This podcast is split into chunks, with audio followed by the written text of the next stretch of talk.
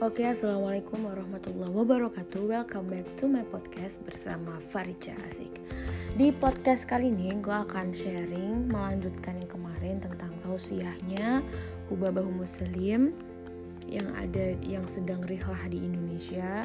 Jadi setelah dari Cidodol dari Jakarta, kemudian beliau rihlah ke Surabaya, gitu kan, ke Jawa Timur, ke Malang, Israel Jawa Timur sih, ke Malang. Terus insya Allah juga nanti akan ke Semarang, ke Pekalongan, kemudian ke Solo, insya Allah.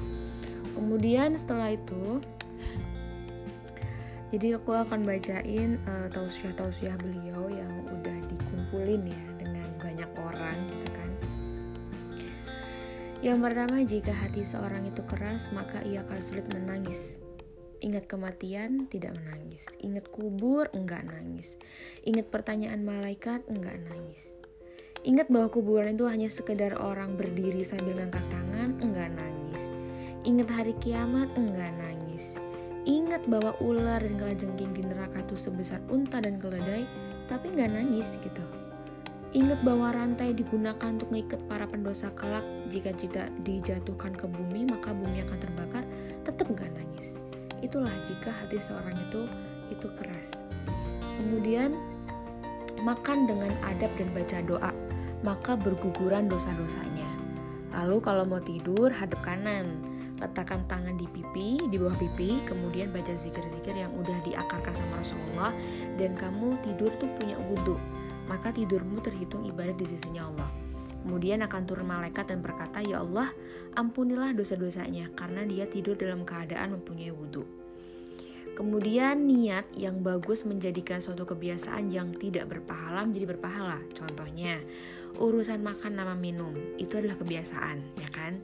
Tapi kalau kita makan dan minum dengan cara minumnya Rasulullah dan dia makan tersebut dengan niat pengen ngikutin nih cara makannya Rasulullah dan niat mengamalkan apa yang telah difirmankan, difirmankan Allah dia nyuci tangan tiga kali sebelum makan yang mana itu menjadi salah satu sunnah ya kan? Dia makan mencari kekuatan melakukan ketaatan. Nah itulah yang disebut dengan niat yang baik niat yang bagus.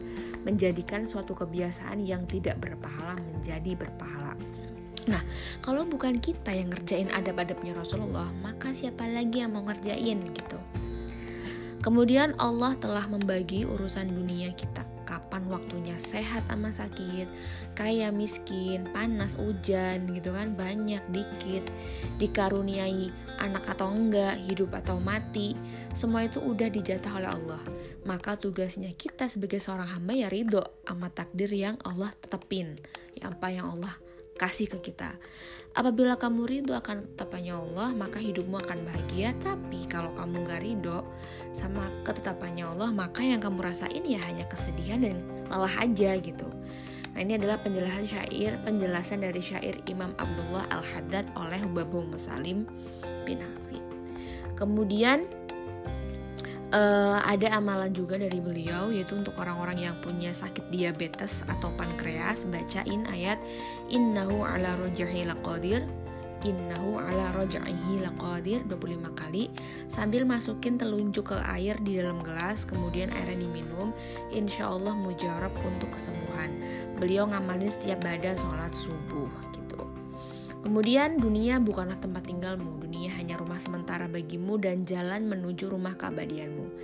Jika kamu ingin selamat di dunia, maka kamu harus ingat dengan rumahmu kelak yang sebenarnya. Rumah yang luasnya hanya setinggi badan manusia ketika angkat tangannya, sepanjang badan manusia ketika tertidur, rumah pertamamu dari rumah di akhiratmu adalah kuburan kamu ingin ditemani ular sebesar keledai di kuburanmu atau ditemani malaikat-malaikat yang mengelilingimu di kuburanmu itu adalah pilihanmu. Rumah sesungguhnya adalah surga bagi ia yang bertakwa dan neraka bagi orang yang gak bertakwa dan mencintai dunia dan seisinya. Musubillah. Kemudian uh, waktu turunnya rahmat ya kan yang pertama Berkumpul orang mukmin di tempat kebaikan dan berdoa. Kalau kumpul 40 orang dalam kebaikan, pasti salah satunya ada orang yang dicintai Allah. Ada walinya Allah.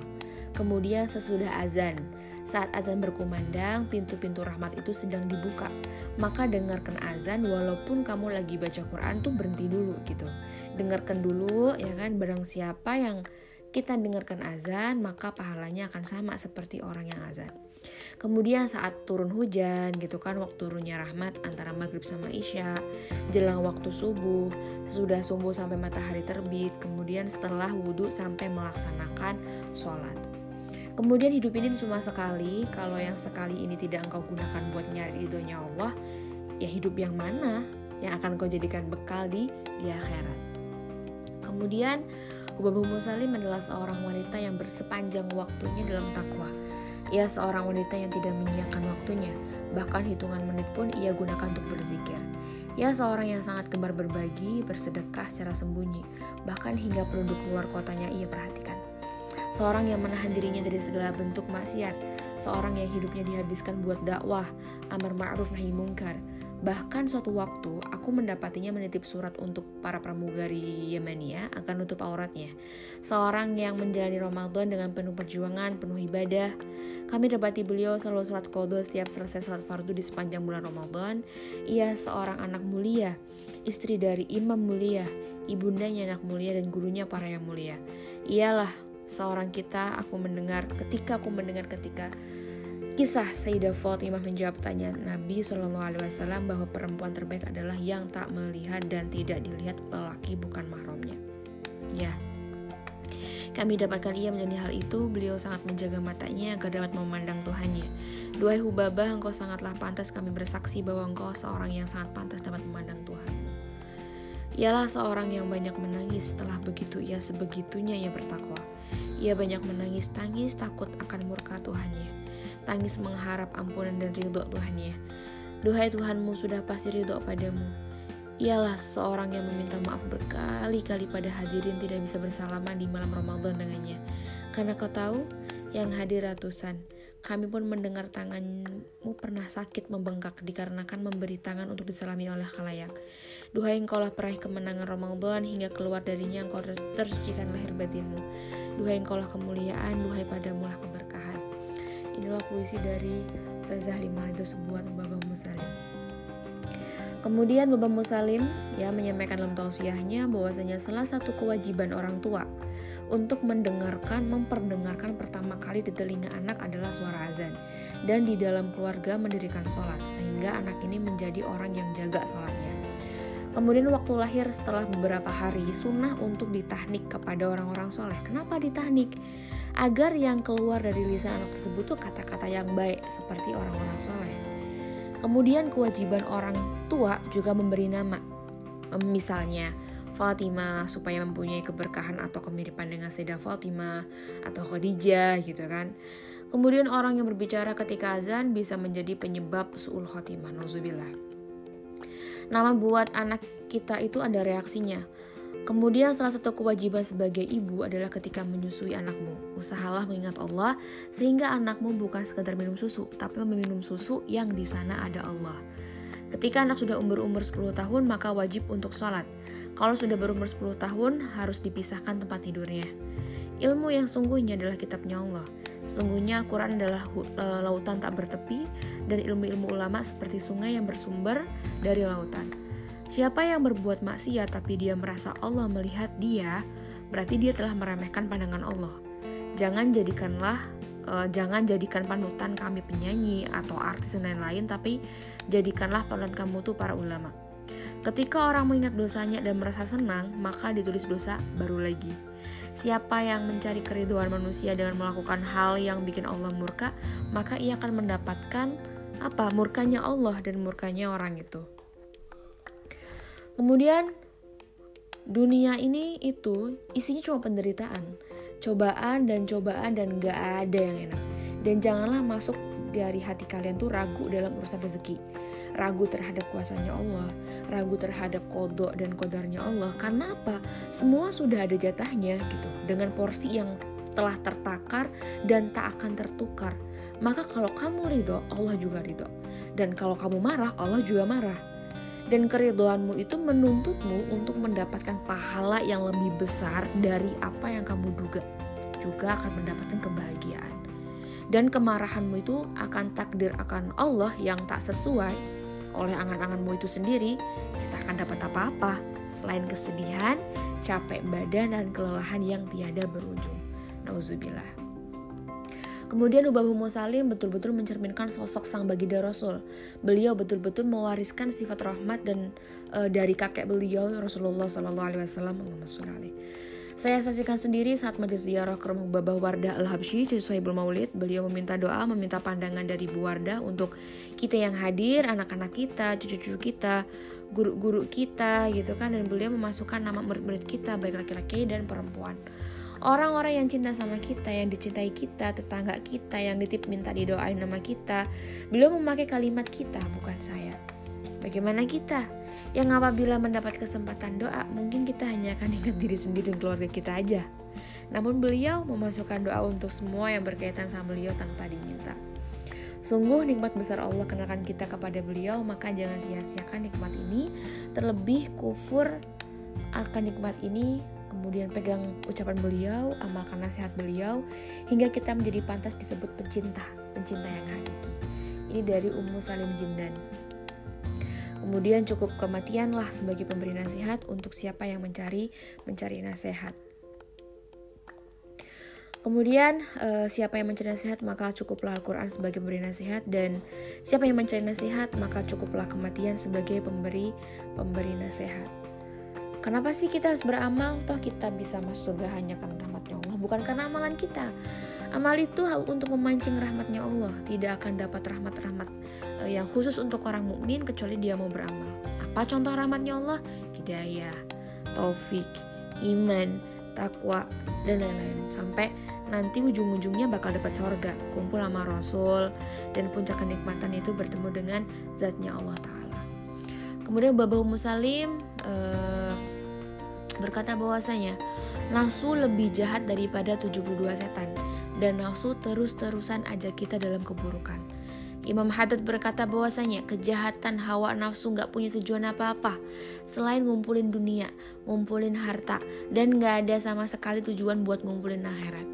Dunia kalau dipikir isinya hanya derita, masa tinggalnya cuma bentaran doang orang-orang yang anggap bahwa keberhasilan adalah dengan punya itu, punya ini, punya itu, maka jauhilah mereka. Jangan mau temenan sama mereka. Karena Allah bilang bahwa urusan dunia udah dibagi sama Allah. Allah udah takdirkan kapan waktunya sehat, kapan waktunya sakit, kapan kamu pergi dan kamu nggak pergi, kapan akan bahagia dan kapan kamu nggak bahagia. Kemudian Allah Maha mengetahui apa niat, tujuan yang ada di dalam hati kita dan tahu apa yang akan kita perbuat. Allah menyuruh kita agar menundukkan pandangan dari sesuatu yang dilarang. Sayyiduna Fatimah Zahra selalu menundukkan pandangannya serta mempunyai rasa malu yang tinggi. Sayyidah Fatimah tidak pernah meninggalkan kebiasaan bersiwak. Apa sih manfaatnya siwak? Yang pertama, mempermudah mengucap syahadat saat sakatul maut kemudian menguatkan gizi uh, gigi dan gusi ya kemudian menguatkan pikiran dan masih banyak lagi dari manfaatnya siwak Kemudian jika uh, bahwasanya Rasulullah bersabda, jika aku tidak membebankan umatku, maka aku akan mewajibkan mewajibkan semua orang untuk bersiwak.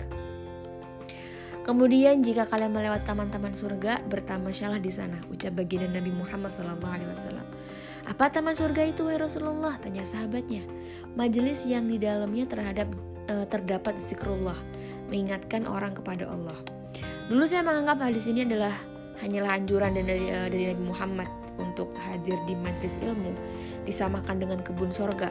Namun kemudian ketika Allah mengizinkan saya menghadirkan majelis-majelis para ulama arifin billah, saya jadi mengerti bahwasanya yang dimaksud nabi-nabi uh, dimaksud nabi wallah wa rasulullah adalah sepenggal kebun surga di dunia. Di dalamnya ada ketenangan, kenyamanan, kebahagiaan, hingga syukur penuh harum membuat air mata bercucuran. Saat ada orang kerja mati-matian, Allah selalu nyindir, Hai orang-orang yang beriman, jangan kau uh, janganlah kalian tuh ngejar dunia, mikirin anak sampai kalian jauh dariku. Padahal Allah udah ngatur semua rezeki kita. Tidak akan ada yang pernah ketukar, tapi terkadang kita yang lelah-lelah dengan pikiran kita. Ngejar dunia itu bikin capek. Sebagaimana makanan adalah merupakan kehidupan bagi manusia, maka ilmu juga merupakan makan pokok untuk hati manusia. Dikatakan bahwasanya sungguhnya Al-Quran adalah lautan tak bertepi dan ilmu-ilmu para ulama seperti sungai yang bersumber kepada Al-Quran. Siapa yang berbuat maksiat dalam keadaan terbahak-bahak atau ngakak, Allah akan memasukkannya ke dalam api neraka dalam keadaan menangis. Siapa yang berbuat maksiat, di, uh, dia merasa Allah melihatnya tapi tetap ngelakuin, berarti dia meremehkan pandangannya Allah dan balasannya Allah sesuai dengan perbuatannya. Orang yang seperti ini nanti di akhirat dikasih lihat tempat-tempat sorga. Dia mengira akan masuk ke dalam surga, lalu dia dikeluarkan dari Allah sama Allah dari surga itu dan dimasukkan ke dalam neraka.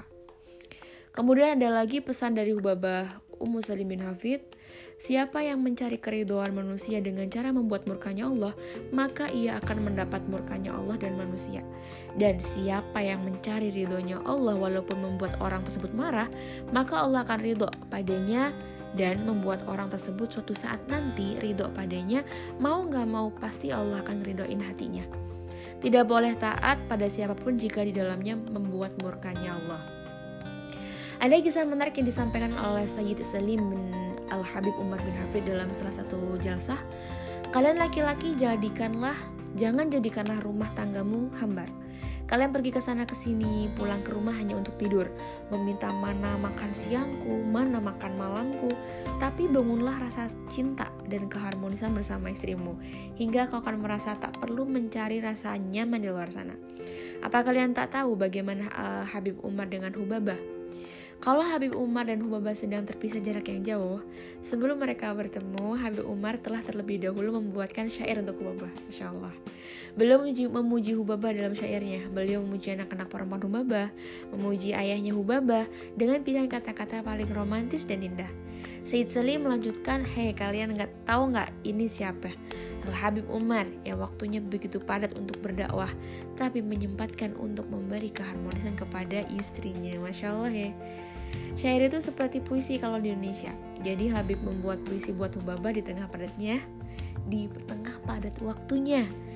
Iya, bahkan setiap akan bertemu setelah sekian terpisah untuk dakwah, sudah ratusan syair beliau buat Hubabah. Kata Said Salim, ya udah dibuat buat Hubabah. Kemudian dan saya saling melanjutkan, ini caranya Habib Umar, maka untuk kalian para suami, pilihlah caramu sendiri untuk membangun rasa harmonis tersebut dengan istri kamu. Kemudian bersama malaikat Jibril alaihissalam Rasulullah eh, bersama malaikat Jibril Rasulullah melihat di neraka Dilihatnya wanita-wanita yang mencakar wajahnya dengan kuku-kukunya yang tajam yang terbuat dari tembaga. Itulah wanita-wanita yang membuka aib saudaranya sendiri. Wanita-wanita yang di mejanya dihidangkan daging yang lezat dan daging yang busuk, tetapi ia lebih memilih makan daging yang busuk dengan lahapnya. Itulah wanita-wanita yang suka gibah. Wanita-wanita yang digantung rambutnya dan otaknya mendidih. Itulah wanita-wanita yang semasa hidupnya tidak pernah menutup auratnya. Nauzubillah. Kemudian dikatakan bahwasanya jika berdoa maka berdoalah dengan doa yang dahsyat. Berdoalah kita, agar kita menjadi teman Nabi Shallallahu Alaihi Wasallam di surga. Beliau mengijazahkan doa ini bacalah setiap uh, selalu dalam setiap sholat kita dan setiap sujud terakhir kita. Allahumma inni as'aluka murafaqatan nabi fil jannah ma'lutfi wal afiyah gitu. Kemudian uh, Hubabah Musalim bin Hafid yang diterjemahkan oleh Ustazah Miro Jindan Sesungguhnya maksud dari kita baca surah Sayyidah Fatimah supaya kita bisa ngikutin dan mengetahui bagaimana keadaan mereka, keadaan sebelum kita. Dan paling penting kita ambil pelajaran dari yang kita dengar dan ambil kesimpulan lalu beliau uh, lalu begitu kita mendengar kita dapat kembali dari apa yang kita salah, dari apa yang selama ini kita tinggalin. Bapak Musalim juga berkata bahwasanya dalam karya uh, Habib Muhammad bin Hasan Al-Haddad ini kalung yang beruntai tentang surah Sayyidah Fatimah Al-Batul. Di awal kitab beliau menyebutkan saya ingin berusaha cerita tentang Sayyidah Fatimah. Tetapi tentu begitu banyak, maka ini niat untuk ambil sedikit daripada lautan samudera kemuliaan Sayyidah Fatimah. Di akhir kitab Habib Muhammad berikan pada kita di fasal 13 bahwasanya ada dars yang diambil pelajaran untuk umat Muhammadiyah dan Begitu bagus sekali beliau ambil ibarat dengan memberikan contoh dan pelajaran. Habib Muhammad ini masih ada di Mekah dan tadi sudah diperdengarkan doa dari Sohibul Kitab. Berbahagialah karena beliau orang ahli ma'rifat billah. Dengan dan, dengar dan ambil betul-betul resapin dan di, e, niatkan amal kan tiga pelajaran ini barang siapa udah pasang niat untuk amalkan insya Allah sudah dapat taufik ayat dari Al-Quran Quran dalil paling besar apa yang dibawa oleh Rasulullah ambil yang dilarang tinggalin Pelajaran pertama merupakan wahyu dari Allah, disebutkan sifat yang paling bagus dan akhlak paling bagus. Adalah apa? Kebersihan hati Sayyidah Fatimah. Nabi Shallallahu Alaihi Wasallam melihat di bawah cahaya arsnya Allah ada seorang laki-laki yang dipenuhi cahaya. Maka Nabi Shallallahu Alaihi Wasallam bertanya, wahai Jibril, siapa ini? Apakah dia malaikat atau seorang nabi yang sehingga dekat sama Allah? Malaikat Jibril menjawab, dia bukan malaikat juga bukan nabi. Dia adalah seorang laki-laki dari umatmu.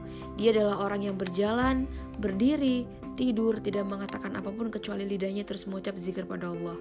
Dan di hatinya tidak ada sedikit pun sifat jahat, pikiran jelek, kebencian, hasut kepada orang beriman. Hatinya bener, hatinya benar-benar bersih. Sedangkan apabila orang hatinya kotor, ada kebencian, banyak seuzon, banyak hasut, banyak ria, banyak ujub, banyak sombong, bagaimana bisa diterima satu zikir, bahkan sholatnya aja belum tentu diterima. Maka siapa pun yang melaksanain sholat, karena apabila sholatnya diterima, maka siapa pun yang melaksanain sholat, karena apabila sholatnya diterima, maka sholat itu akan langsung naik dan berkata, Allah menjagamu karena kamu telah menjagaku. Ini kalau dia sholat dengan khusyuk, dengan kebersihan hati, dengan hati yang hadir. Tentu di, dia kemuliaan seperti ini. Ada yang sholat, dia tidak tahu apa yang dia baca, dan kadang sebagian auratnya terbuka seperti di bawah dagu. Sedikit aja nampak maka batal sholatnya. Kelihatan dari pergelangan tangan atau dagu atau kaki yang atau atau leher, maka sholatnya juga akan diterima sama Allah. Atau terkadang mulut kita nggak bersih, kita menelan sesuatu atau batuk sampai liurnya keluar gitu kan, dan dia telan lagi atau garuk badan tiga kali gerak berturut-turut terus habis itu langsung batal sholatnya ada atau misalkan ada orang yang manggil dia dan dia mikir untuk batalin gak ya sholatnya nah itu juga langsung batal sholatnya Kemudian e, disebutkan bahwasanya takwa. Takwa itu tempatnya di hati. Dalam keadaan apa pun, hendaknya kita takut sama Allah. Karena hati tempatnya ketakwaan. Tempatnya Allah mandang dari seorang hamba. Maka hendaklah setiap hari, setiap waktu kita harus membersihkan hati dari penyakit hati dan maksiat hati. Maksiat hati lebih berbahaya dari maksiat badan. Maksiat hati itu adalah penyakit Ujub contohnya memandang mulia diri sendiri, sombong memandang rendah orang lain. Ya, kemudian hiket penuh kebencian kepada sama muslim.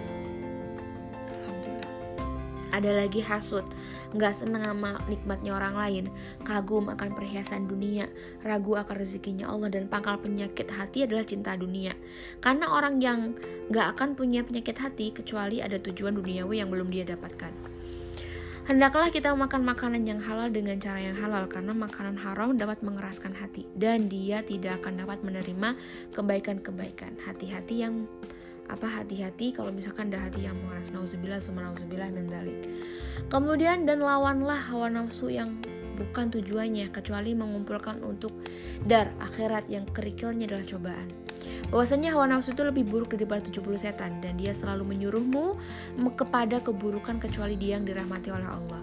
Manusia hidup pasti mendapatkan ujian. Yang lulus dari ujian adalah dia yang sabar menghadapi dan mengalahkan hawa nafsunya.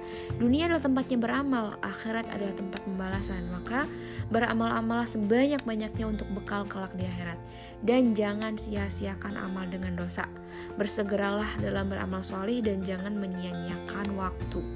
Dan apabila engkau ridho dengan apa yang menjadi bagianmu, niscaya hidupmu penuh dengan kenikmatan. Dan apabila engkau tidak ridho dengan itu, niscaya hidupmu juga akan dikasih dengan dipenuhi dengan kesedihan. Maksudnya adalah ridho atau apa? Menerima semua takdirnya Allah, yang baik maupun yang buruk ya nggak sih semua takdir itu bagus ya sebenarnya. Kemudian sebagai seorang hamba maka kita wajib menerima apa yang udah dijadiin ketentuannya Allah. Dan kalau kita ridho dengan bagian dari Allah niscaya kita akan menjadi orang yang paling bahagia. Barang siapa ridho dengan Allah maka Allah ridho dengannya. Dan apabila Allah udah ridho sama kita Allah akan memberikan semua yang kita minta kepada Allah. Jangan lupa perbanyak doa. Allahumma inna nas'aluka ridhaka wal jannah wa na'udzubika min sakhatika wan nar. Kemudian, dan sholatlah kamu dengan hati yang hadir, yang khusyuk, dan janganlah kamu lalai dari mengingat kuburan dan kain kafan. Dan kafan maksudnya kematian. Maksudnya apa? Sholat adalah tiang agama. Barang siapa yang ninggalin sholat dan dia akan disiksa dalam kuburnya dengan lilitan ular yang besar. Nas'alullah assalamu alaikum. Salatlah kamu dengan khusyuk, diawali dengan wudhu yang khusyuk, salat yang khusyuk. Tinggalkan semua urusan dunia di belakangmu dan janganlah kamu bawa dalam salat. Jangan kamu salat tapi pikiranmu terbayang, ya memikirkan hal-hal yang lain, urusan yang lain. Sungguhnya salat yang diterima adalah salat orang uh, salat orang yang khusyuk. Ingatlah kematian, kenapa? Ingatlah bahwa dalam kubur kita sendirian. Berapa banyak orang yang dibangkitkan dari satu lubang kubur dan tidak saling mengenal, hanya kita dan malaikat. Cukuplah ingat bahwa setiap dari kita akan mati. Jangan kau kejar dunia, seandainya kau tidak mendapatkan kekurangan pada dunia, ketahuilah bahwa kematian adalah cacatnya dunia. Kumpulkan amal uh, sebanyak-banyaknya untuk bakal nanti dalam kubur karena kubur adalah pos pertama dari pos-pos yang ada di akhirat. Maka dengarkanlah tidak ada tempat nanti di akhirat kecuali surga bagi yang bertakwa dan neraka bagi yang gak mau takwa. Maksudnya apa? Hanya ada dua pilihan di akhirat nanti, surga atau neraka. Tentukan pilihanmu dari sekarang mau rumah yang mana. Kemudian pentingnya ngejag, uh, nginget kematian. Sebab kita masuk kubur sendiri, mempertanggungjawabkan semua amal sendiri. Pentingnya punya rasa takut dan merasa diawasi. Sebagaimana makna ihsan dalam hadis Rasul, beribadahlah kamu seakan-akan kamu melihat Allah. Dan kalau kamu tak mampu, maka sungguhnya Allah melihatmu. Orang yang selamat dari azab adalah dia yang hidupnya selalu ngikutin dan menghidupkan sunnahnya Nabi Muhammad SAW. Alaihi Wasallam dan dunia bukanlah uh, dan bukanlah dunia ini sebagai tempat tinggal selamanya tidaklah dunia kecuali hanya jalan menuju tanah air sebenarnya. Maksudnya dunia itu adalah ladang amal. Akhirat adalah tempat pembalasan. Dan setiap dari kita pasti akan maka tidak akan ada yang kekal. Dunia hanyalah jalan menuju akhirat, kita semua sedang berjalan menujunya. Tanah air kita semua adalah akhirat, tempat kita berkekalan semuanya selama-lamanya. Berbanyak amal soleh, berbanyak bakal menuju akhirat. Itu tadi adalah rangkuman sebagian besar penjelasan dari Hubabah dari Ghazali Imam Al-Haddad. Sisanya adalah doa yang dipanjatkan oleh Imam Haddad agar selamat dari segala fitnah dan azab akhirat. Saya rasa beruntung bisa hadir di majelis Hubabah ya saya juga seneng kalau misalkan dengerin tausiahnya seorang dari bumi gitu kan mungkin kita ya insya Allah bisa ngamalin apa yang sudah uh, apa namanya diwejangkan ya udah dikasih nasihat sama Hubabah Semoga kita bisa ngamalin apa sunnah-sunnahnya Rasulullah, bisa dapat syafaatnya Rasulullah, disenengin nama Allah, dan kita dekat sama orang-orang soleh. Mungkin itu aja yang dapat gue sampaikan. Semoga bisa bermanfaat. Ngos-ngosan ya, say. Dan mungkin akan ada part selanjutnya. Semoga bisa bermanfaat. Assalamualaikum warahmatullahi wabarakatuh. See you guys. See you on my next podcast maksudnya.